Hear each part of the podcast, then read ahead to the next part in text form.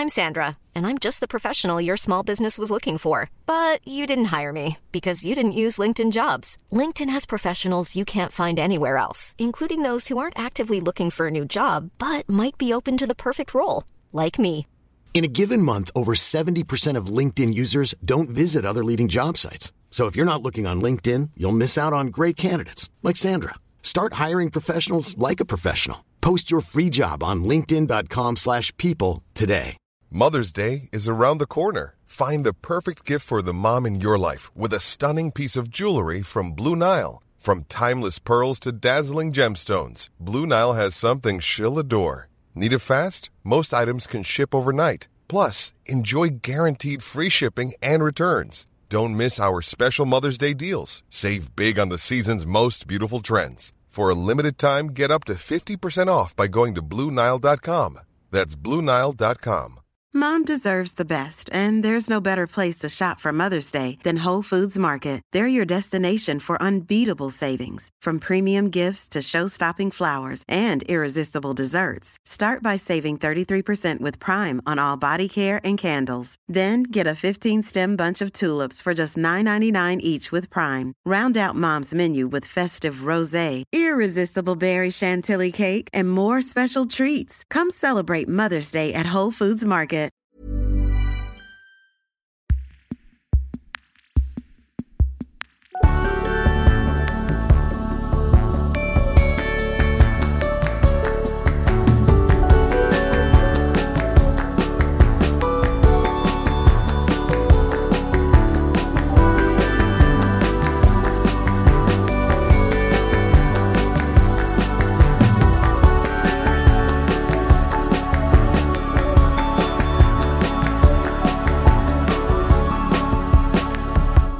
Welcome back to See Also. Hi, Jinxie. Hey BL, how are you doing? I'm good, but the big question is, how are you? I'm okay. I sound a little husky.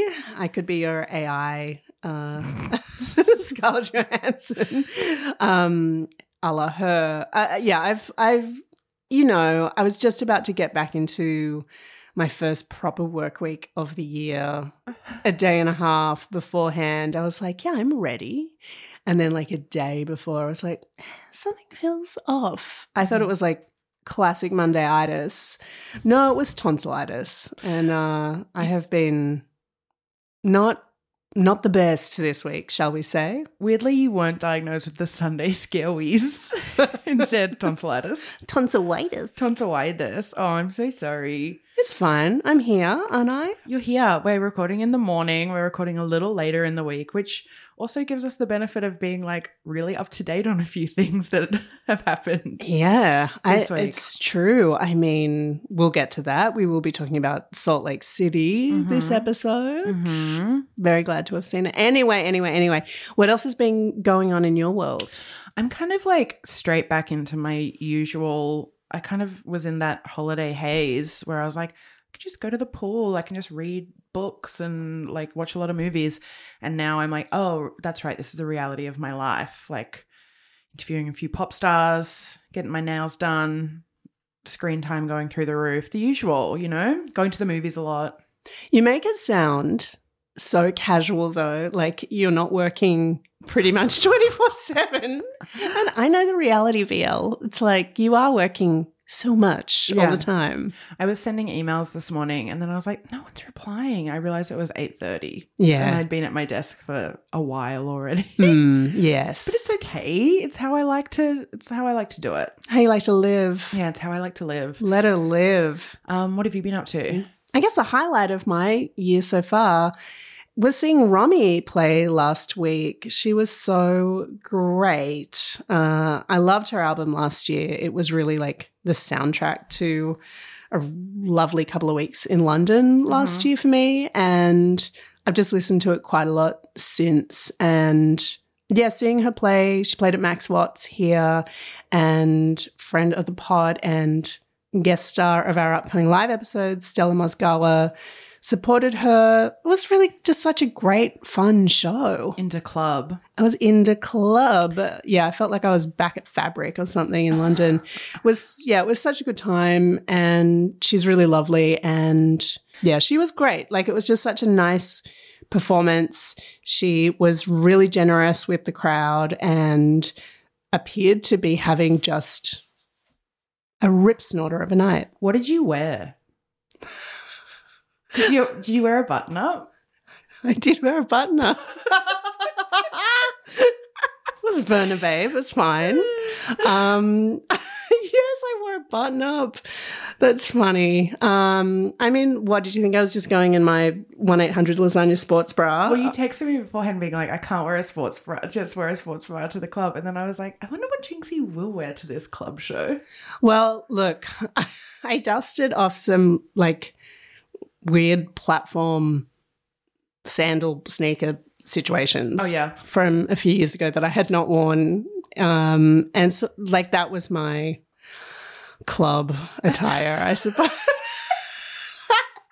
I mean, I wasn't going to an actual club. No, I, was- know, I know, I know. but I mean, it did feel like it. The one thing that I was sad that I forgot I owned was, um, which is funny because I it's it was a gift from Romy that I wish I had worn to Romy, but it's like a L word Gen Q promotional holographic bum bag. Oh, Jinx. that would have been good. Yeah, it really would have been. Oh wow. Um, I went to the movies on the weekend and saw Dream Scenario. Oh yeah, how was? I haven't seen it yet. I really like. I really rate it. Um, what's the guy's name? Chris Kristoffer Bor- Borley Borgli, who made Sick of Myself. Um, his next movie, Dream Scenario. I was very curious about. I'd heard only bad things about it until Francis Ford Coppola's Instagram post like a couple of days ago. Oh. Raving about the talents of his nephew Nicolas. Uh, I believe he said something like the work he does in Dream Scenario is like beyond any old uncle's praise or something like that. so cute. Um, but I saw a photo of Nicolas Cage. I think also at that W, or maybe he was on the cover of W, one of those Juergen Teller photos, and um, he looks so like plastic and wooden that like the amount that he emotes and expresses in Dream Scenario, I was like, you know what, he really did turn it out. Okay. He got that face moving. it was really good. I mean, it was like uh, I've seen criticisms of it that are like, "Oh, we don't need a the straight man cancel culture movie," but I also think it's like kind of it has a really interesting story to tell because it's about this guy who I didn't realize it was going to go into kind of like a cancelled man, which is essentially what happens after he appears in people's dreams and starts hurting them and becomes like a negative viral sensation. and like people around him like lose opportunities and jobs and like safety and whatever respect as a result of their association with him. And I was like, do you know who this reminds me of? Is that guy Ken Bone? Do you remember him? Hmm. from like a presidential debate. I forget what era of president it was, but he stood up and he they were like, "We're going to take questions from real Americans," and he was kind of this like very portly guy in little like a little red vest and had a little mustache, and he asked a question, and his name was Ken Bone, and so everyone was like, "This guy rocks," and so he became like kind of an overnight viral sensation. People loved him, and then he did a Reddit Ask Me Anything. Oh no. And so people could click onto his Reddit Mhm. profile and see what he had posted in the past. Oh. And it really stuck out to me that one of the things he posted was like, it was when all these Hollywood actors' nudes got leaked. And he posted something about wanting to see Jennifer Lawrence's butthole. Yeah, I do remember this. And so I was like, that's that's the guy. Like he he he, he was un, he was milkshake ducked apparently, but like I think Dream Scenario like deals with it in like a really funny, kooky kind of surreal way. Cool. Well, I Yeah. loved Sick of Myself, as you know, so I got to see it. Yeah. I am still catching up on the films. I have not been into the cinemas to protect the other cinema goers, and uh, so I still have not seen Wonka. I have not seen Timmy sing those tunes, uh, but I did catch up on Bottoms, and I was really disappointed. Right? Yeah, Yeah. I I mean. I just, I gotta say, I saw it at like a packed screening. Still, I, it's still packed, which is very Mm. That's cool great. uh, and was in Carlton, and it was like a cheap night or something, mm-hmm. and it was totally full of young people who were like having the time of their lives. Like the person in front of us was just like continuously pointing to the screen the whole film. like as if to be like, can you believe it? Look at this thing. Yeah, it was like interesting experience, Uh-huh. um, more interactive than I had imagined. Sure. But it was kind of nice to see so many people so into like younger than me, Yeah.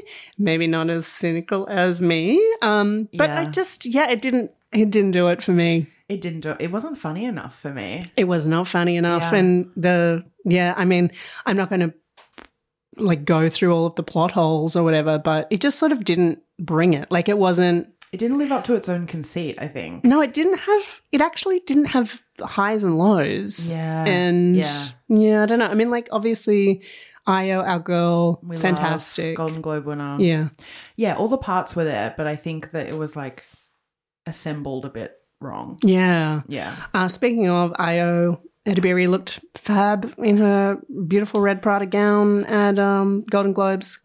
So perf. I don't have much else to say about the Golden Globes. Like Natasha Lyonne looked great in Schiaparelli, but what else have we got? Oh, you don't want to do a tight 10 on Jo Koy? it's been done.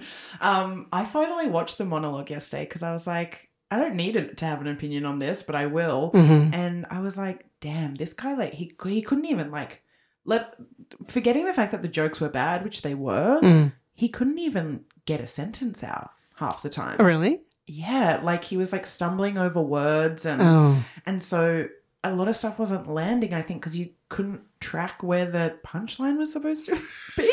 that's what you love at an award ceremony, isn't yeah, it? so like bad on so many la- levels. I don't know. It just felt really forced and like deeply, deeply uncomfortable. Yeah. Wow. Wow. Wow. Yeah. Um, there is one movie that I I do want to do a tight ten on, and that's Mean Girls. Okay. Okay. I went to the press screening last night and well first of all it was a Wednesday night and they said on the invite they wanted people to wear pink because on Wednesday they wear pink. Mm. And I found that deeply cringe. And also coming so soon after Barbie, I was like, you need to have a different thing. Mhm. Tell people to cut out their singlets and show their bras through it or something. Oh, that's a good idea. But people wore pink, including, I will tell you off mic who it was, but like a former reality show contestant who was like cancelled in recent years. I learned because I pointed her out in front of us at the candy bar, and my friend was like, Oh, yeah, she got cancelled and told me why. And then I was like, Damn, it really happens to everyone. And she was like, Yeah, everyone in the cinema is probably going to get cancelled eventually. And I was like, Yeah, you're right. kind of comforting in its own way. Um, but I literally went in and a small talk when I ran into people was like, this is going to be bad, right? Which, you know, is not a great attitude to have. So I was shocked to come out and give it four stars on Letterboxd. Okay. I really liked it. So it is. Let's be clear. It is Let's the movie of the musical based on the film Mean Girls. See, it's it's a hairspray, if you will. Right. And Tina Fey is still in it, That's the weird part. playing the same character, but isn't the Yes. mum like much younger or something? So Tina Fey and Tim Meadows play their same characters they played in the 2004 original film. Mm-hmm. The weird bit is that Tina Fey's wearing the same costumes as she wore in the original. Like, it's that when I realized she was wearing the same spotty blouse in the like counseling bit at the end where they all like do trust falls, I was like, this is deeply strange. Hmm. Um, but besides them, everyone else has been recast. Who's the mum? Jenna Fischer, or Jenna, oh sorry, Jenna Fischer from The Office plays Cady's mum. Busy Philipps plays the Amy Poehler yeah, cool that's mum, who I meant. Yeah. and she's excellent. You you love Girls Five Ever, I don't, but her character I sure do love Girls Five Ever and have been revisiting the soundtrack in recent weeks. Okay, her performance in Mean Girls is like, uh, what I think her Girls Five Ever character could be, has the potential to be. It's really fun. She's wearing juicy sweats. And it made me realize that like 20 years is the exact life cycle of a trend Hmm. to come back around to have a, a like hot mum wearing juicy sweatsuits. Um, Reneé Rapp, who plays Regina, and who is a pop star, she originated the or she played the Regina George role in the musical on Broadway. Who did you watch Sex Lives of College Girls? No. Okay, it's good. I like it. Okay. Timmy Timmy's sister Pauline is in it. Um, Reneé Rapp is in that, and I really like her in it. But she's like a musical girl. She's released an album and an EP. She's kind of like one of the new like pop girlies. She's also really queer and like lesbians love her. Okay. Like young, like the the the people in the audience at your bottom screening Pointing at the love screen. Reneé Rapp Okay. she's she reads as so deeply queer to me that watching her in Mean Girls, I was like, I don't buy this. I don't buy you as being like the nasty hetero mean girl ruling the school. Mm. Um, but she's good at singing, even if she sings in cursive, which makes it kind of, you know, that like like that kind of Yeah. there's a lot of that in Mean Girls, which makes it really hard to like get the jokes in the songs, and there are jokes in the songs. Um, our Angourie Rice, Australia's own Angourie Rice, What's she been in? Mare of Easttown, Oh yeah. Siobhan, Yeah. Siobhan, what's Boston? Siobhan. Shaman. Yeah, she plays the Lindsay Lohan Right. role, like Mhm. the lead, um, which is very exciting. And they've made some updates to the script to kind of like better fit politically, or like, you know, instead of her being like, "I'm from Africa," she's like, "I'm from Kenya." Mhm. um, and like the other two plastics, the actors playing Karen Gretchen, I thought were incredible comedic stars. Um, there's a really exciting cameo. Everyone in my audience gasped. People were clapping and cheering quite a lot, and I didn't like that. Um, but some sometimes when you see Brodie on patrol. sometimes I guess the thing with Mean Girls that's so weird is that in 2004 it came out in the movies. I was 14. I went and saw it, and then it became like, like it's still memed currently. Like people still quote it and meme it and put quotes on cards and T-shirts and BuzzFeed quizzes and shit. And so it's very weird to have the memes and the quotes just reappear again in another new movie. Um, and so there was a lot of like, oh, there's that thing again, like recognition and clapping and stuff that I was like, "Look, yeah, settle down. We all saw the movie. It's been out for 20 years.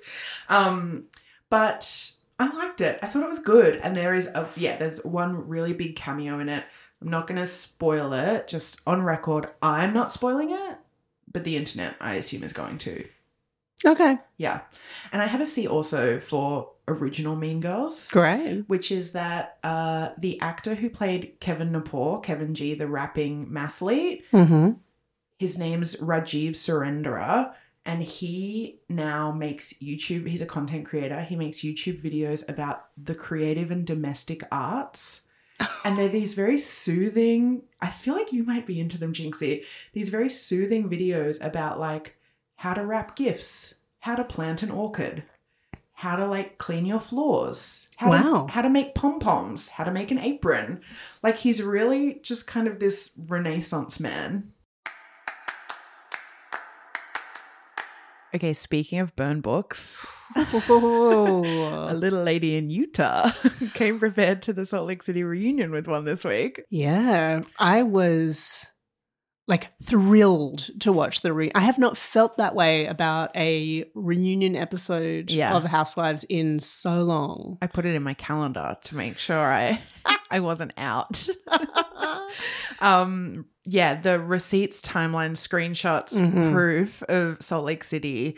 Like last week's episode, the finale of season four of Salt. Like I can't believe there are only four seasons in Jinxie. Yeah. Should we just say maybe we could put a time code in to this episode of when we stop talking about Salt Lake City because we are going to talk poor things Yeah, true. soon. So if you are not a fan of this of the housewives, but maybe want to hear about poor things, you can skip ahead because we will go deep.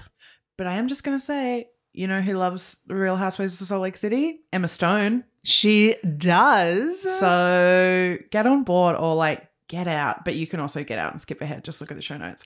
Um, okay, so reality von tease is a word I had never, a phrase I had never heard before until a week ago. Same. And now I think I'm going to estimate I've heard it 789 times. the same amount of times that Lisa said her ring cost $60,000. it was sentimental. Oh my god, the fake tans on the reunion. Yeah. We've just got to say, their laundry, they just must burn those couches after the women get up. They would be I can't even I can't even pick a thing in the room that is the shade of brown that those couches would be. Those women are slick with a fresh spray tan top to toe. Oh, it just brings me back to Real Housewives of New Zealand when Yeah. they went on holidays to Cairns or something and I cannot remember her name. She was referred to as the big unit on the show. I can't remember her name. I'm so sorry. New Zealand's Oprah. Yeah. That's right. And she was wearing a white swimsuit and just like the leg holes of that swimsuit were just covered in brown goo and it looked so disgusting. Yeah. But it was just her fake tan. And she was like, What? It's just my fake. I can't. Can you do a New Zealand accent? What? It's just my fake tan. 10? Ten? Anyway. Her uh, brown leg holes. yeah. Yes. um, okay, so I think Dita Von Teese A should sue.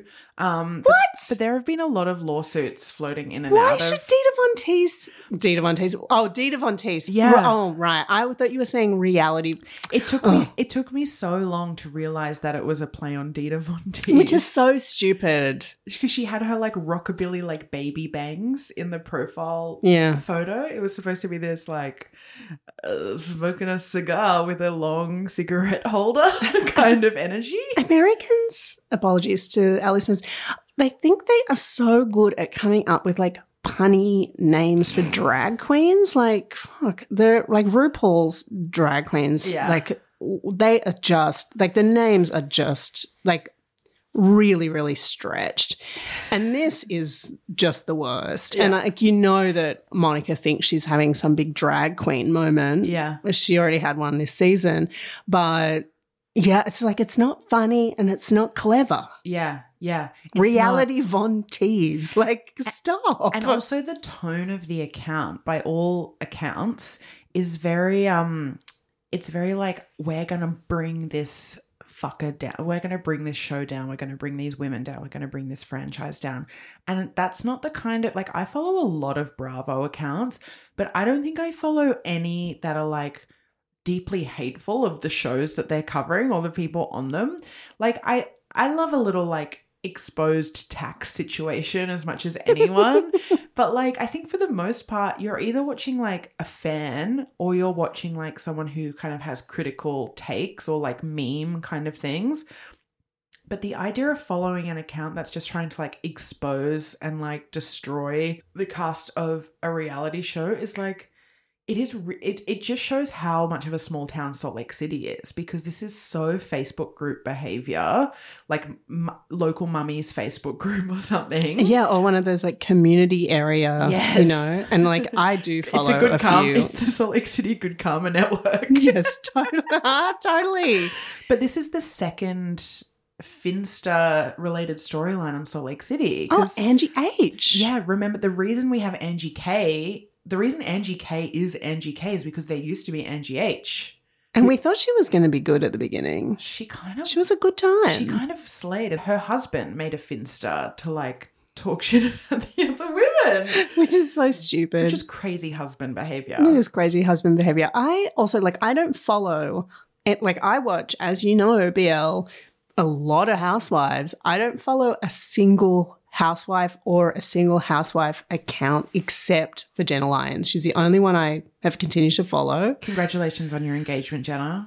Yeah, congratulations. Your New York, your New Year's Eve looked lovely. Um, but uh, yeah, like I don't follow any of these. I read like recaps and stuff. I don't listen to any other podcast devoted to it. Like I'm pretty much just like in and out with the housewives. Interesting. So the idea that there is this account like Reality Von Tease and someone like you who does follow a lot of that haven't you haven't even heard of it before is so interesting and funny to me. It's like what da- like what damage was actually done by her? Like clearly Yeah. it was like a lot of personal psychological damage to all the women on the show by the way that mm. they reacted to the news. But yeah, like how big like it's is it is it that kind of like Yeah. big fish, small frozen over pond. I don't know. I hope uh, small pond you go ice fishing in. I hope they get into this on the next installments of the reunion, like just what damage she did to the other women on this account. Because by the looks of it, she was referring to Jen Shah as Jen Blah, and so I'm like, you're not even funny. No, she's not even funny. Um, but Andy did some really good lawyering hmm because in the first part of the reunion, he did have a, a big moment where Monica was talking about how much it hurts when you have people commenting on your Mhm. life on social media and like I went through this and like slept with my brother-in-law and then all these people the comments are a different thing and Whitney was like yeah it's really different when it's the comments on social media and I could just see Andy's little like okay we got that on the record that she Yeah. thinks And- social media comments are really hurtful Yeah, and then Heather dropped in too. Like she rounded that up as well. Yeah. Well, Heather's got her producing hat on Oh, I love it. But can we go back to the actual finale episode? yeah. It was the best hour of television I have seen in so long. Yeah. It's like of a reality show. It was No. no, actually, No, no, just stop. television. Yeah. It, It, was, should have been. They should have been at the Golden Globes. It should have been. It should have been one of those like special episodes of a show. You know, like the Get- Emmys, how they have those like special Yeah, episodes. or get Whitney presenting like best ensemble to Succession. that Ken- would have been Kendall's ideal. on his healing journey. Yeah, yeah, yeah. uh, it was just so great. Like I, I loved every second of it. But I haven't, I haven't told you this. But okay, I know that there's probably too much Top Chef talk on the pod, but Dog, not show. dog, not show. Uh, he truly showed his like empath tendencies. While Zoe and I were watching this, because we were gasping so much and like had our hands like over our mouths. That he was going crazy. Like he was beside himself. He was so worried that like we were having some kind of He was service dogging you. Yeah, he totally was. First time in his life. And he was like jumping up and like pouring at us to make sure that we were okay. Like he was genuinely Oh very concerned that we were having some kind of deep emotional shared breakdown. You were in distress. yeah, he I've never seen anything like it. It was so funny. And then we were like soothing the dog to be like, no, it's fine. We're just watching reality TV. Don't you understand what's happening, Top Chef? Mummies are okay. yeah, mummies are okay. Anyway, it was really funny. I've never seen that behavior come out before. Wow. It was it was amazing. the plotting of that episode really heightened the stakes too. Like the one hour later, eight hours before, Oh, four hours it. later, rewind, women on the beach, wind blown, like Whitney in like her bandaged dress, Meredith's hair all over her face, like, and also like Heather just like teasing out the information to all of the women Mm. who are like hooked, and Lisa. Lisa Barlow trying to follow and narrate every step of the way where Heather was like, I knew that something was wrong. And we've been through so much together, the four of us. And then Lisa goes, Stop, Heather, you're gonna cry. Not I'm gonna cry, you're gonna You're gonna cry. cry. yeah, it's like it kept it made me keep thinking of Lisa Rinna going like, "Oh, you're so angry. You're so angry. You're so angry." Lisa's just so funny without Lisa Barlow is just so funny without even trying. Like Heather stands up and says, "We were ride or fucking die for Jen," and I was like, "Speak for yourself." yeah, seriously. And then when she's like, I went on book tour and didn't tell anyone that she gave me a black eye. And everyone's like, and then you just hear Lisa Barlow go, Whoa. I actually think Lisa Barlow is my favorite. she is mine now. Yeah. and she's unfortunately she's the best. She has the best style. She's She's always the best dressed. she knows it too. Yeah, she does. Um she what- doesn't know much else. she doesn't know much else. So the thing about um the thing about when you said, you know, you're curious what reality Von Teese did to the other women, there w- there is one Bravo podcast that I listen to here and there. It's called the Bravo Docket, and it's two Housewives fans who are also lawyers. And they go through like so like Erika Jayne, Jen Shah, like all the legality storylines. All our faves. It's so good. But they did a special episode about Reality Von Tease because they had interacted with the account when it was like really active because they had posted, they had released episodes of their podcast about Jen, which Reality Von Tease was like screenshotting and like screen recording and sharing. And they had all this back and forth. And they said once they got on to kind of the same page and had engaged a little bit, their DMs would just blow up with tags. And so Reality Von Tease would just tag a zillion accounts on every story or post that they did. And so maybe it was that kind of like, I'm not going to say harassment, but like pestering. So, like, you can imagine these Utah housewives, their DMs just blowing up with these Bravo quote unquote fan accounts called Reality Von Tease, or I think there are a couple of them with the same name. Um, and it felt like niggling them or pestering them or Mm. like attacking them just because there were like all these mentions. Anyway, that's just something that I'm thinking about as we're going into parts two and three of the reunion. Yeah, I'll be so I'm so interested in what she has to say for herself. Also in the first She's, part she's not serving so far. The first part, she's so defensive. she's so defensive and and it's so funny because it's like we were i won't speak for you i was with her for like a Yeah. large part of the series because it's like she is really the first person to come in and be like i cannot afford a, bag. I cannot like afford really to raise my kids in the way i want to. And like she's really struggling financially and emotionally and she's got like an abusive mom. And then you see kind of i don't know like the cycle of abuse there with like how she is uh, becoming her mom and anyway but like you're kind of with her and she is pointing out like all the stupidities of the cast and you're like She's yeah the I've been thinking audience this for- proxy. Yeah. absolutely she's like the greek chorus until she's not well, that's, That's like Angie K. She'd be so mad if you said someone else She'd was Greek in that town. mad. I do wonder what the Greek, if there is a Greek community in Salt Lake City and what they think of Angie K's like constant, like, I am the only Greek. I, it's I'm the only really, Greek in the village. yeah. I mean, we know her dad, her gorgeous dad. Um, but I remember like episode one of this season, I was like, is Angie being Greek and Meredith loving baths going to be their plotline the entire season? Turns out, yes. yes, it is. It sure is. Uh, where was I? You like Monica, Greek chorus. Yes. But Monica immediately undid all of the good she had set up in the, like the like the you know ongoing season when she lied about two stupid things in the reunion episode mm-hmm. that are so easily traceable Yeah. and like you know she claimed she'd said one thing and immediately heather's like you know fell into heather's trap and heather's got the voice memo mm-hmm. to prove actually what she said. And then she tried to double down. And then that whole thing of like how she came to be on the show and she was like i said you don't have like Your good ratings, suck, your show's shit, your cast sucks. and i loved andy's face during all of that. Of course.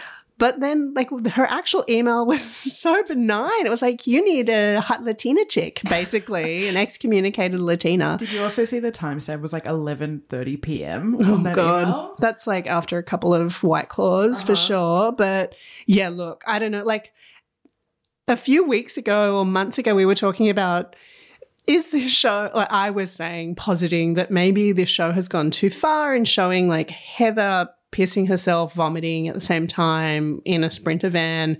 Like, do we really need to see this? Like, that was just all like I don't know. Like, Preamble. it was just yeah. Yeah. No, this is the most important show on television, actually. We haven't even seen Mary Cosby in weeks. I don't need Think to about see Mary that. Cosby. Um, I do not need to see her. Yeah, I agree. I think Monica had such potential, and especially after that finale, I didn't even think that that was potentially her last time on the show. I thought that there was a world in which she would come back. A lot of the women would say, We're not going to film with her, but she would find allies or they would cast new people or whatever. Um, I think she's friends with like Dana, that woman from last season. But like the the Salt Lake City women, What you meant was is that the same name as the woman who's like uh twenty five thousand? twenty five thousand from Beverly Hills. Yeah. I Um, think about I still think about money in those terms. My sister got a fancy pair of sunglasses recently, and every time she wears them, we go twenty five thousand.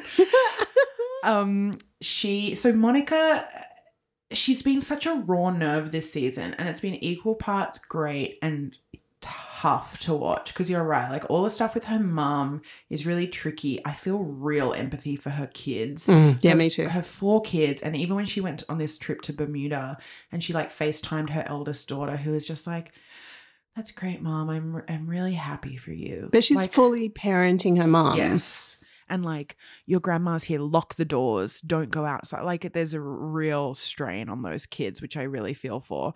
Um, but she, her tendency all season, it's almost like she wanted to get caught or suspected in a way because she was like holding information over did. everyone. Yeah. I fully think that this was like pretty much the plan of it. Yeah. Uh, like I, I, it seems very convenient that Heather's hairdresser, hairstylist, Mm. is suddenly going to give her the name, like uh, right at the end of the of shoot. conscience. Like that is not Yeah. like that is so set up. I don't think by the Mm. producers, but I think that that I yeah, I just think that there is something amiss there. Mm. Maybe not, I don't know, but it just seemed like she knew she was like one and done basically Mm. with this season. Like I don't think she could hope to shoot a second season, Monica, because I I cannot imagine any of the other women would ever be on the show with her again. But see, that's what I was saying. I think she potentially could have if she hadn't blown it up so spectacularly, especially in this reunion. I think the reunion's going to be her downfall because she's already like after that finale, it was such an iconic episode and she was such a central part in it that I think she potentially could have been a deeply iconic housewife. But instead, she's gone into the reunion. She's already lying. She's got this real attitude in her voice and she's not being iconic. And she she didn't realize she didn't play it right, I don't mm, think. No, she no, she has let she's let herself down. I know I'm not mad, I'm just disappointed, I'm Monica. mad, I'm just disappointed. I have a See Also, uh, which is the podcast The Deep Dive with Jamie Stein, who, like Top Chef, is a housewives empath. And he's an intuitive, and he does a lot of episodes of house of his podcast, sorry, where he talks about different Bravo shows, and he like drops into their emotional state or like the wounds that are the truth of like the argument. So he did a lot on the Richard sisters Oh. before this season where they're doing a lot of the honest like Kyle's getting really therapized and honest about her relationship with Kathy. Um but yeah, he did a he did an episode before the Salt Lake City finale came out all about Monica's wounds and her kind of like commitment to her trauma and like Hmm. watching that play out on on TV. And so I'm going to link that in the show notes as well as the Bravo docket. Oh, great. And I, it's not a See Also, but can I just say quickly, I am loving Kim being back on Real Housewives of Beverly Hills. Kim Richards, just stay forever. She's doing better than she's ever ever been on TV. Her murals, the way she's painting on her walls, it just brings me back to when we found out that she loves iguanas. That woman is a pure heart. I love her. We love Kim. We're rooting for Kim. We're rooting for Kim. I'm Sandra, and I'm just the professional your small business was looking for. But you didn't hire me because you didn't use LinkedIn jobs. LinkedIn has professionals you can't find anywhere else, including those who aren't actively looking for a new job but might be open to the perfect role, like me. In a given month, over 70% of LinkedIn users don't visit other leading job sites. So if you're not looking on LinkedIn, you'll miss out on great candidates like Sandra. Start hiring professionals like a professional. Post your free job on linkedin.com/people today. Want to get a chiseled look in the jawline? Sculpt and shape your jawline with added volume from Juvederm Volux XC. Juvederm Volux XC is an injectable gel specifically designed to be robust enough to improve moderate to severe loss of jawline definition. And it is the first and only hyaluronic acid filler approved for the jawline. Add volume to your jawline for a chiseled look with Juvederm Volux XC. For important safety information and to find a licensed specialist, visit juvederm.com. That's J U V E D E R M.com. Not for people with severe allergic reactions, allergies to lidocaine, or the proteins used in Juvederm. Common side effects include injection site redness, swelling, pain, tenderness, firmness, lumps, bumps, bruising, discoloration, or itching. There's a risk of unintentional injection into a blood vessel, which can cause vision abnormalities, blindness, stroke, temporary scabs, or scarring. Talk to a licensed specialist to find out if it's right for you. Visit juvederm.com. That's J U V E D E R M.com. him. Always. I'm glad you brought up Emma Stone before BL because, uh, like, what you were referring to was when she was asked on the red carpet, I think, of like if Yorgos Lanthimos was going to make a film about a real housewife, she immediately said Jen Shah. Of course. And what a story that would be. Yorgos does the Shah amazing. Oh, I can you imagine Yorgos's take on uh what's his what's her husband's name? Coach. Coach Shah's like crazy pep talks. Oh my god. Can you imagine? I can imagine like the like suddenly we're going to fisheye. We are deep within it. The color is changing. the fish eyes on on a Coach Shah pep talk. I can't. and like his kind of basketball outfit is just like slightly off kilter. I, Big shoulders. God, it would be so good. Although, like, when you see Jen Shah working on the like working on her laptop to essentially steal money from like the elderly and frail. Like the computers that she's using are like haven't been invented yet or something. Yeah. That's what I'm seeing. I'm loving it. I think you need to come on board as a consultant for Yorgs. Lanthimos, give me a call. Yorgi.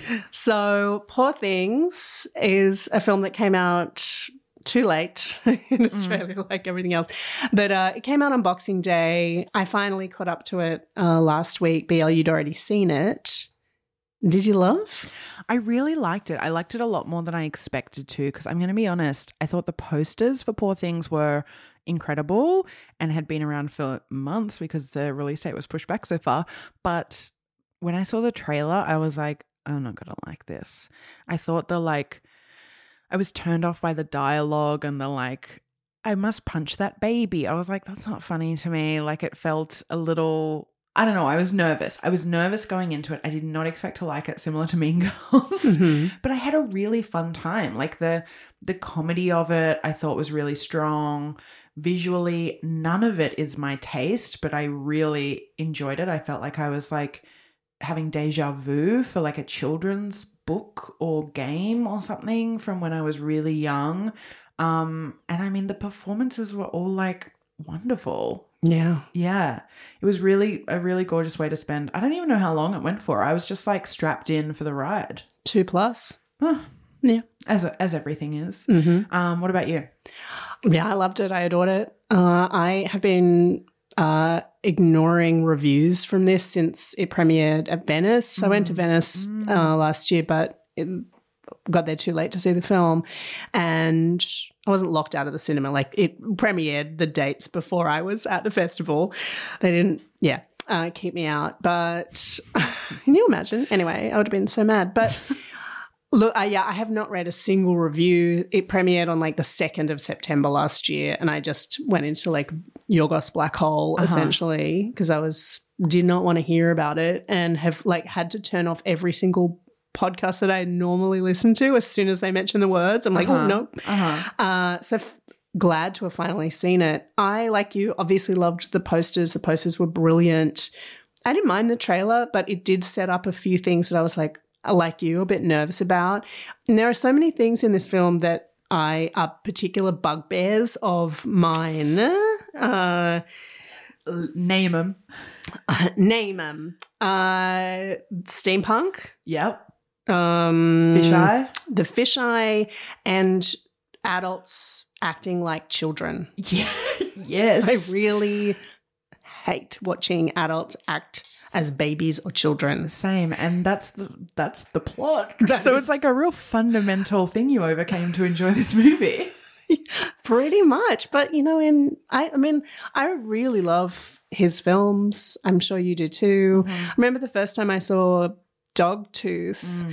That was, um, of course, that was the first of his films I saw because it was his first film, but first feature. But I uh, just kind of walked. I was I had a couple of hours to kill. I went into the IFC and saw the first thing, and I think I liked the poster, and uh, like floored me. I thought it was Yeah. astounding, Me too. and that this film is actually the closest thing I've seen of his to Dogtooth that we've had. Uh, like more than more recent ones, like Favorite and Lobster, etc. Yeah. Um, but yeah, I just thought it was just quite brilliant. Um, I loved the progression of the character of Bella, um, of being like so because obviously she's a baby, but she's got a baby brain, but it's accelerating at a rapid speed. Yeah. So you're not stuck in she's not stuck in baby land. She's like Robin long. Williams in Francis Ford Coppola's greatest film, Jack. Jack, which I, I need to rewatch. She's aging seven years at a time. I need to rewatch that. Do you know I never saw Benjamin Button because I was like, I can't deal with the eventual baby. yeah. you know it's coming. The eventual baby is the trickiest bit of Benjamin Button. I'm just like, I can't do it. I'll spend the whole movie just like waiting for the baby to come in. I can't do it. Is that that is the film, right? yeah, I only saw it the one time, but yeah, it ends. It ends at baby.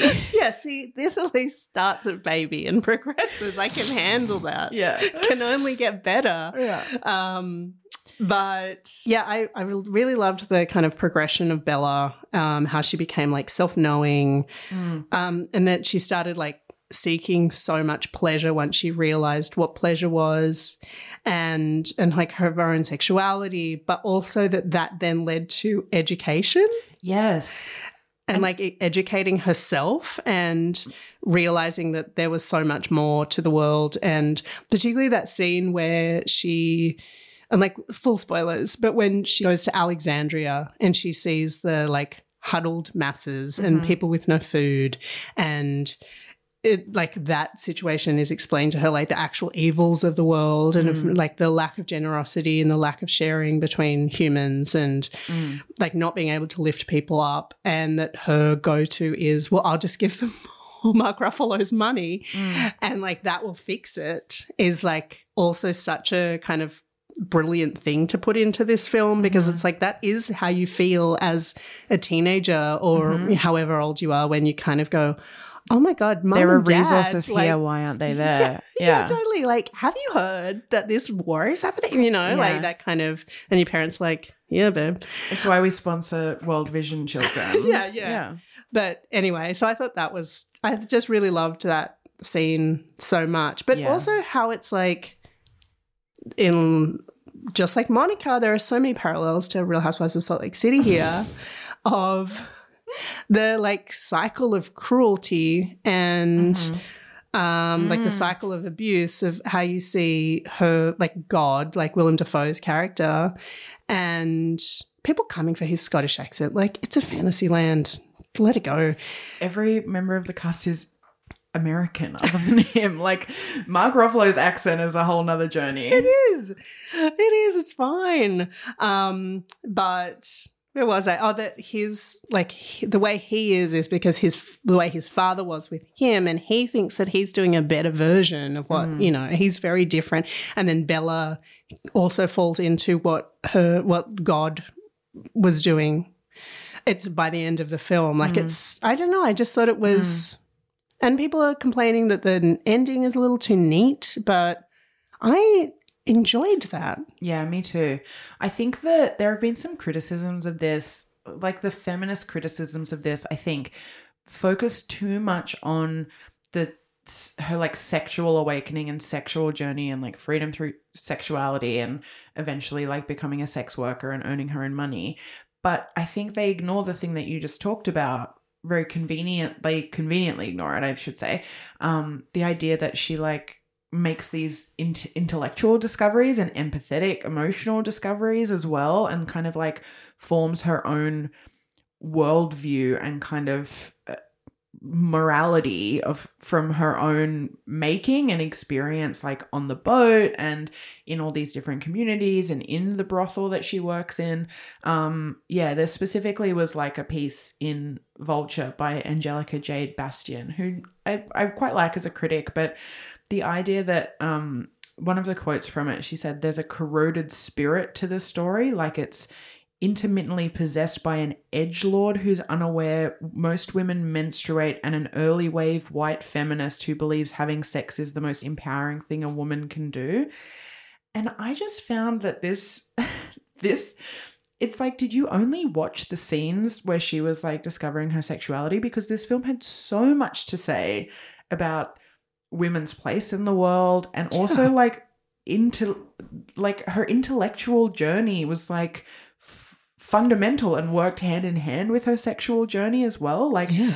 the fact that she learned about sex through Mark Ruffalo's character Duncan, who has this like free love spirit, which the cracks appear obviously when the woman he's wanting to have free love with decides she wants it for herself, and then he completely falls apart. Yeah. Like this film has so much more to say about like the way that men view women and especially don't even get me started on the how many people desire a like grown woman's body with a baby's brain like Oh, yeah, totally. yeah i found that i found that review really frustrating Yeah, I think that there were a few gross misreadings of the film in Yeah. that way that it's like, uh, this is a movie about a woman's pleasure. And it's like, I don't think it is actually. Yeah. Like, it's, I don't like it's a.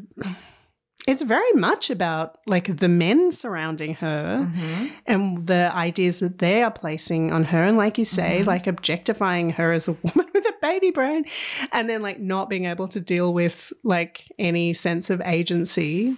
Um, and also that like she like she starts out as like a woman who cannot like as we get find out by the end of the film that she was in this like horrific marriage Mm. um, she hated her husband. He was sadistic man, and she was pregnant with his child, and then decided to end her life.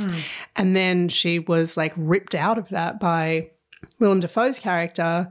So it's like the one thing that that woman had done for herself, not you know, um, was corrupted by a man, and then Yeah. she her body was like. Yeah, like the whole thing is very much about like a, a woman's place in the in like a man's world um, and the objectification and exotification, but also it is about this woman who is educating herself beyond her kind of quote unquote means or like educational means. Uh, yeah, I don't know. I just I think there's so much to it. It's such an interesting story, and there's not like one. I just said it was a gross misreading, but like there's not like a right or wrong with this or with anything really. yeah Oh, a few things. and i mean i guess you know critics are always gonna come to a film with whatever they're gonna take what they want to take from it and i just i just think we're right you know Sure, I think we're right too. Yeah, there was a really annoying um, headline in the AFR of this film, and the headline of the rev- whole review was "This film will polarize viewers. Some will walk out." It's like, oh my god! okay that could be about bottoms or fucking wonka it's totally good. Mean Girls, even. Yeah. Anyway, just that kind of thing is just is so irritating to me. you know how you hate movies that sometimes you don't like like this film will polarize viewers okay you might not like it. Um, but yeah, look, and like Emma Stone, obviously, so like a great performance, and like I kept thinking of like the certain scenes, like when she is like discovering her sexuality and she's still kind of baby brain, like how the other actors in that room would have been feeling or watching, like watching her do that. Mm. Would have been a funny set to be on. I was listening to the her and Yorgos on the IndieWire podcast, and um, they they had a they had a really tiny set. Like she was saying that they they did all their own. They didn't have stand-ins for anything, so she was like on set every single moment. Um, and she and Yorgi like. I they've already shot another movie together Oh, I love that. I Yeah. didn't know. with um with Willem Dafoe with Margaret Qualley in New Orleans. He was like, "Yeah, we're trying to edit that while we're doing press for poor things." Um, I completely forgot until he said that in this interview that Margaret Qualley was even in this movie. I completely forgot her getting like bonked in the head with a basketball. Um, but I also, after seeing this movie, Emily and I went to see it together, and then afterwards we were on IMDb because we were like, when did Emma Stone go from like super bad easy A Emma Stone to like Yorgos cool girl the favorite etc and the turn was really La La Land which was so recent Really? she hasn't really done that many movies when you when you look at it but I mean she has but you know like of of these like award contender movies it was like La La Land Battle of the Sexes Oh yeah. and then it was like the favorite like cool girl Emma Stone and now she's in the curse like she's she's obviously doing all this kind of very highbrow artistic work which is really interesting Yeah, she she's in so many films that I've never heard of. I was just looking Yeah. at her filmography. you're not a Zombieland girl Jinxie I've seen Zombieland. what about Um, a sequel apparently there was a sequel I didn't know about Apparently, she's a voice actress in The Croods too, but I haven't seen that. your favorite My fave. Um, I really loved the rest of the casting of it, though. There were so many good cameos, or like just like cameos. They're just it's just good casting. Like Vicky Pepperdine, like really great. Uh, Vicky Pepperdine is like a I think she's British um, comedian actor who works a lot with Julia Davis, uh, another great comedian. They had a very good podcast together. I'll try to find Okay. it um, for you, but also I will fuck this name up. Hanna Schygulla. Okay. Shigula. I don't know. Uh, she plays the woman on the boat. oh the like dowager Yeah, she is was one of uh, Fassbinder's biggest muses, and she Ah. was in like a lot of his films. okay Probably most famous for The Bitter Tears of Petra von Kant, and she was most recently in the um, Peter von Kant film that came out a couple of years ago. okay But yeah, I loved seeing her in it. Like, just all Mm. these like clever little surprises. I loved. Mm. Um, I, uh, Mark Ruffalo. I mean, he was the role of his lifetime, playing a right? cad like it's perfect casting Yeah, perfection. um, Kathryn Hunter, whose name I didn't know, who plays the madam uh, in France, and just like her physicality and like covered in those tattoos. She's so tiny. I think she's a contortionist, which checks out. Yeah, it checks out. Yeah. Um, I loved the fleshiness of this movie, like the costumes, Mm. the apparently the the audio kind of like the score for the boat was like a human heartbeat. Oh, like they tried to build in this kind of like carnality to like all elements of it, not just like Will- Willem Dafoe's face. Yeah, yeah, cool. Mm. I had no idea. Yeah, the um the costumes are just brilliant. One of the things Mm. I'm going to link to is well, I've got two really good uh there's so many pieces out there on the costuming of this film, but my favorite two uh We've got Emma Stone interviewing the costume designer Holly Waddington in Mm. Interview magazine, and she talks about like her favorite pieces to wear and how it made her feel as the character, and Mm-hmm. really interesting. And there was a good Vogue UK article called Condom Coats, Vagina Blouses, and Ruffles Galore, um, which really goes into like the little names that uh, Holly Waddington had for the pieces on set. And Mm. I, I loved that that coat that she wears when she's working in the brothel. And Yeah. the first time she has sex in the brothel, she's still wearing the coat. And it's sort of designed to look like a giant condom. It's like, it's funny. It's so It's just good. funny. It's That's the thing also. This film is really funny. Yes, Like, the- really funny. And the visual gags are like very sweet as well, like the kind of Hieronymus Boschi like world that they've created in the middle of what we assume to be London. Like, you know, a horse-drawn carriage but the horse has no front legs and uh, you know, like a little chicken dog hybrid rolling around. It's very like garden of like spooky delights. Yeah, it's just it's quite silly the Yeah. thing. Like seeing those hybrid animals, it's just it's so silly. It was like the favorite where she and um uh Taylor Swift's ex-boyfriend were like punching each other in the forest. Like that was Yeah. really fun. It's just fun. It's Yeah. so silly. Um, it kind of reminded me, the ship scenes in particular reminded me of um, the film City of Lost Children from 1995, the Caro and Jeunet film that is like set at sea. And Jean Paul Gaultier did all of the costuming for that film. But yeah, that kind of like fantasy world, like this very dark fantasy. Anyway, yeah, I enjoyed. The nine month cruise on TikTok could do with a lot more kind of like chic costumes. I'll tell you what. I'll tell you what. I hope someone's getting educated on that fucking cruise. We've got to. Um, I just want to point out that we're really in our sexy Frankenstein era. We are, aren't we? Uh, Jacob Elordi is going to play Frankenstein's monster in the new Guillermo del Toro movie. I saw. I'm convinced that Andrew Garfield dropped out because he couldn't do what Emma Stone, his ex girlfriend, did. He was like, "It's too much. We can't be. We can't talk about each other in every interview." Yeah, I, I agree. Yeah. And obviously, Jacob Elordi's got the hype for Frankenstein. He's. It's like kind of perfect. Have his face all fucked up for once. Is it this? Is it like Give me a, s- bit of relief.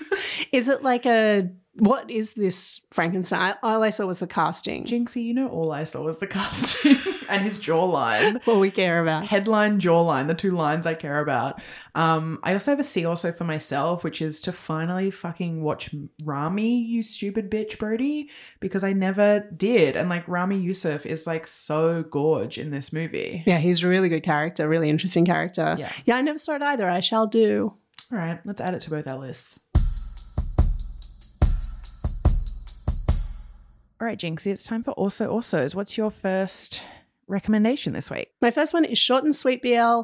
We don't need to be talking about it too long because it's a film that we have discussed at length on this podcast before. It's Kelly Reichardt's Showing Up. It stars Michelle Williams, Hong Chau, John Magaro, and my favorite flute player, Andre 3000. but if you missed it at the festivals in Australia uh, last year, there is a season starting in Sydney at Golden Age Cinema uh, from Friday, 19th of Jan. I think it will be quite a limited run of the film. So you need to book in for your tickets quick, smart. And it is such a beautiful film. Top three from last year for me. And yeah, do not miss seeing this in a cinema. Yeah, Alp, if you want to hear us talk more about it over on Patreon, it was spoiler alert in our top 10s of uh 2023. So you can listen to that if you are a member of the Hogg Hive on Patreon. My first also also is for your local farmers market. That's it. Specifically, if you live in Victoria, after all of the like very intense weather we've been having lately, and uh, quite a long break over the holidays for between farmers markets, there's like a surplus of stuff, and also like in inclement weather, farmers do it tougher than anyone. So if you are able and you have a farmers market nearby, like do your grocery shopping there this weekend. Um, I'm going to be at the Abbotsford Convent Farmers Market on Saturday morning, and if you're in Come say hi. come say hi. Don't. um, I and the Melbourne Farmers Markets has like I think four or five every single weekend, Saturdays and Sunday mornings. So like there are a bunch all over Melbourne. Cute. My next one is a podcast episode, a particular episode. It's called Tired, Distracted, Burned Out.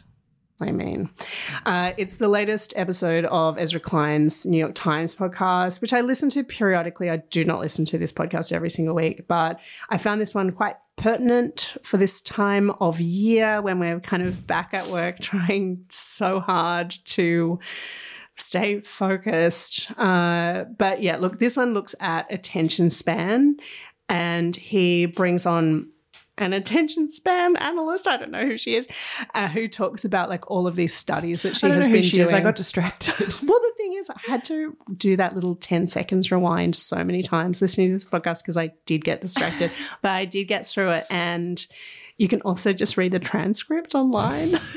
if you find it hard. But look, I found this very interesting. It was very much talking about how our attention, we all know our attention spans have changed over time, but this was looking at real data of how, just how much that has changed. I think it was like 20 years ago or something, some study was done and it was people had the attention span to look at a screen or look at one window essentially for two and a half minutes. But in, in 2023, that was down to 48 seconds. And as Ezra Klein points out, I can't believe anyone has the attention span to look at something for 48 seconds. But it, it really is looking at that and the way that you can sort of change your attention span and like how best, like practical ways to go about that. Mm. Interesting. I found that this week I went to the dentist and they put I did got my teeth clean and they put like the fluoride gel stuff in and I had to hold it for 2 minutes and I was like I've been here for 10 minutes at least. Like this is the longest 2 minutes of my life. Mm. Yeah. Yeah. Yeah, me brain's fucked. Um my next recommendation is for a show that you introduced me to, Jinxie. It was one of your also also's probably like 2 years ago. Um Julia on binge. Season two is out in fall. It goes into Julia Child and Paul Child's spy stuff, which is very fun. They spend a lot of time in France at the start of the season. So we get a lot of Isabella Rossellini being like a very jealous friend, which is fun. But the star of this season for me is Judith Light, uh, who is going blind and as a book publisher is trying to hide it from everyone, lashing out, um, and eventually making me fucking cry in every single scene that she's in. Oh, Judy. It's so good. Judy. It's on binge in Australia. Yeah, I need to catch up with that. I only saw the first season and I only really started watching it because Melanie Mayron, our fave from Girlfriends, directs it. So I knew that they were filming in France because I follow her on Instagram. Oh my god, Jinxie! I didn't realize until she posted it this week. Melanie Mayron on Instagram. She's a great follow. She directed the Babysitters Club movie. I didn't realize that either. which is like fundamental to my childhood. But the sad reason I learned it is that one of the actors in it died recently. The guy who plays the teenage boyfriend of Dawn, and she like hangs out with him. Oh no, Stacy, Stacy. The guy who plays Boy Crazy Stacey. yeah, Stacy from New York, and he like wears a beret, and he's like, mm-hmm. "You're 13," because he tries to take her to a club. Anyway, he died. R.I.P. Valet. My uh, last one is a film that, look, it is out. It is in the awards ceremonies. It's the name is popping up everywhere. However, I do feel like it's really being lost, or people just don't know where to watch it. It's Nyad. It's streaming on Netflix. I'm so sorry to be like, watch on Netflix, but like. Annette Bening, she's being nominated for Best Actor for this, for everything, hopefully an Oscar. She's not winning. But it is a really entertaining watch. It stars Annette Bening as Nyad, this like famous long distance swimmer. I wasn't aware of this woman, a real woman. Uh, she was completely fixated on swimming between uh, Florida and Cuba, or from Cuba to Florida. And she has to give up when she is in like the prime of her life, essentially as a athlete, and then in her 60s returns to it and is like completely and utterly obsessed and fixated on this goal which seems completely unsurmountable.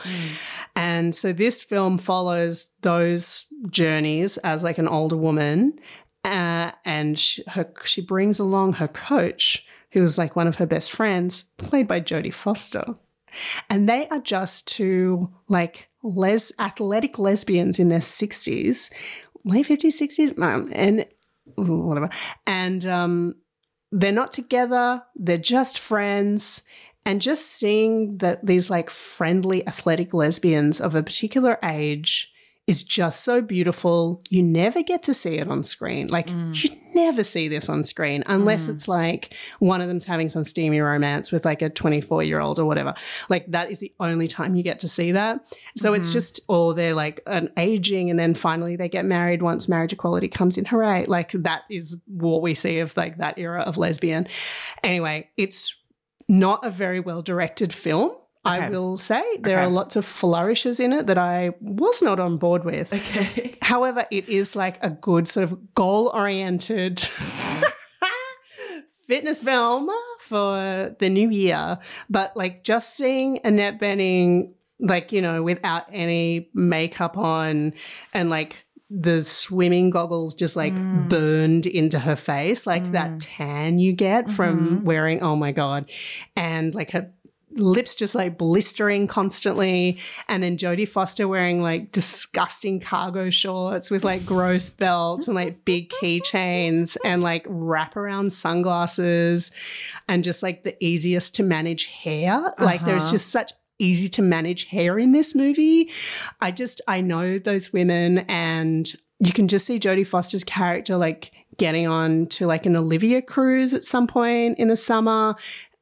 I just, uh, I live for those women. It's Carabiner culture. It is Carabiner culture, and uh, it will send you into a complete and utter wiki hole after you watch the film. My Don't, favourite. yeah, don't do that before the film. Don't Okay. read up on Nyad. Okay. Watch the film, then read the Wikipedia, and then you will be reading like many Reddits, etc. okay, I can't wait. Yeah, it's like a full, it's like a full week plan. This film. You really showed some restraint not saying lesbian every time you described my the bad, looks. my bad. That's going to be my 2024 athlesbian Lesbian. culture. I'm so excited. My last one is something I'm kind of equally as um, enthusiastic about. The new Waxahatchee single, Right Back to It. I'm so excited for a new era of Waxahatchee. Her fir- it's her first single from her new album Tiger's Blood, which is going to be out I think in March. Features MJ Lenderman, who is in Australia playing at Golden Plains in March. And I like I was not a historically a Waxahatchee fan until she, for lack of a better phrase, went country with Saint Cloud, which came out in 2020. And that album, like I was about to mention one song in particular, but like there are like five songs on that album that like truly transport me to like the most emotional states I have ever been in in 2020. Like I have a real visceral memory of like that being my lockdown soundtrack, but also it's one of the few albums from that year that I like need to return to regularly. Mhm. It's so beautiful and so I'm so excited for a new new Katie Crutchfield baby. I gotta have a listen. Yeah. I gotta have a spin. You'll love it. Hey, our live show is very soon, BL. It's so soon. It is so soon. We're doing see also al fresco at the Malt House outdoor stage on Saturday, the 3rd of February. It starts 8 p.m., doors at 7. You want to get there a bit early to get some cocktails, some spritzers, some whatever you're drinking uh, ready to go as the sun sets. It's going to be gorge. It's going to be gorge. We're going to be chatting to Stella Mozgawa and Courtney Barnett, and we really hope that we'll see you there. The code to get a discounted ticket is see also al fresco, one word. And if you're a member of the Hogg Hive over on Patreon, will you'll get a special discounted code, a further discount for being a member of our Hogg Hive. Yeah, which also leads me to go and follow us at Patreon. We've got lots of bonus episodes out already. Thanks as always to Samuel Hodge for our artwork, Harvey Sutherland for our theme music. You can follow us on Instagram, see also podcast, and we'll see you next week. We will see you next week. I think we're talking Priscilla next week. Oh my god, it's Priscilla time, baby. It's a lordy time. It's been a friggin' time we've been waiting.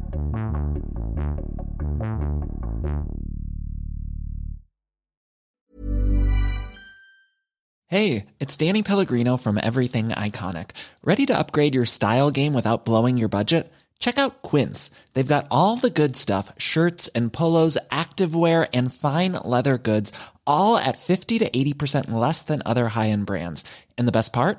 They're all about safe, ethical, and responsible manufacturing. Get that luxury vibe without the luxury price tag. Hit up quince.com slash upgrade for free shipping and 365 day returns on your next order. That's quince.com slash upgrade.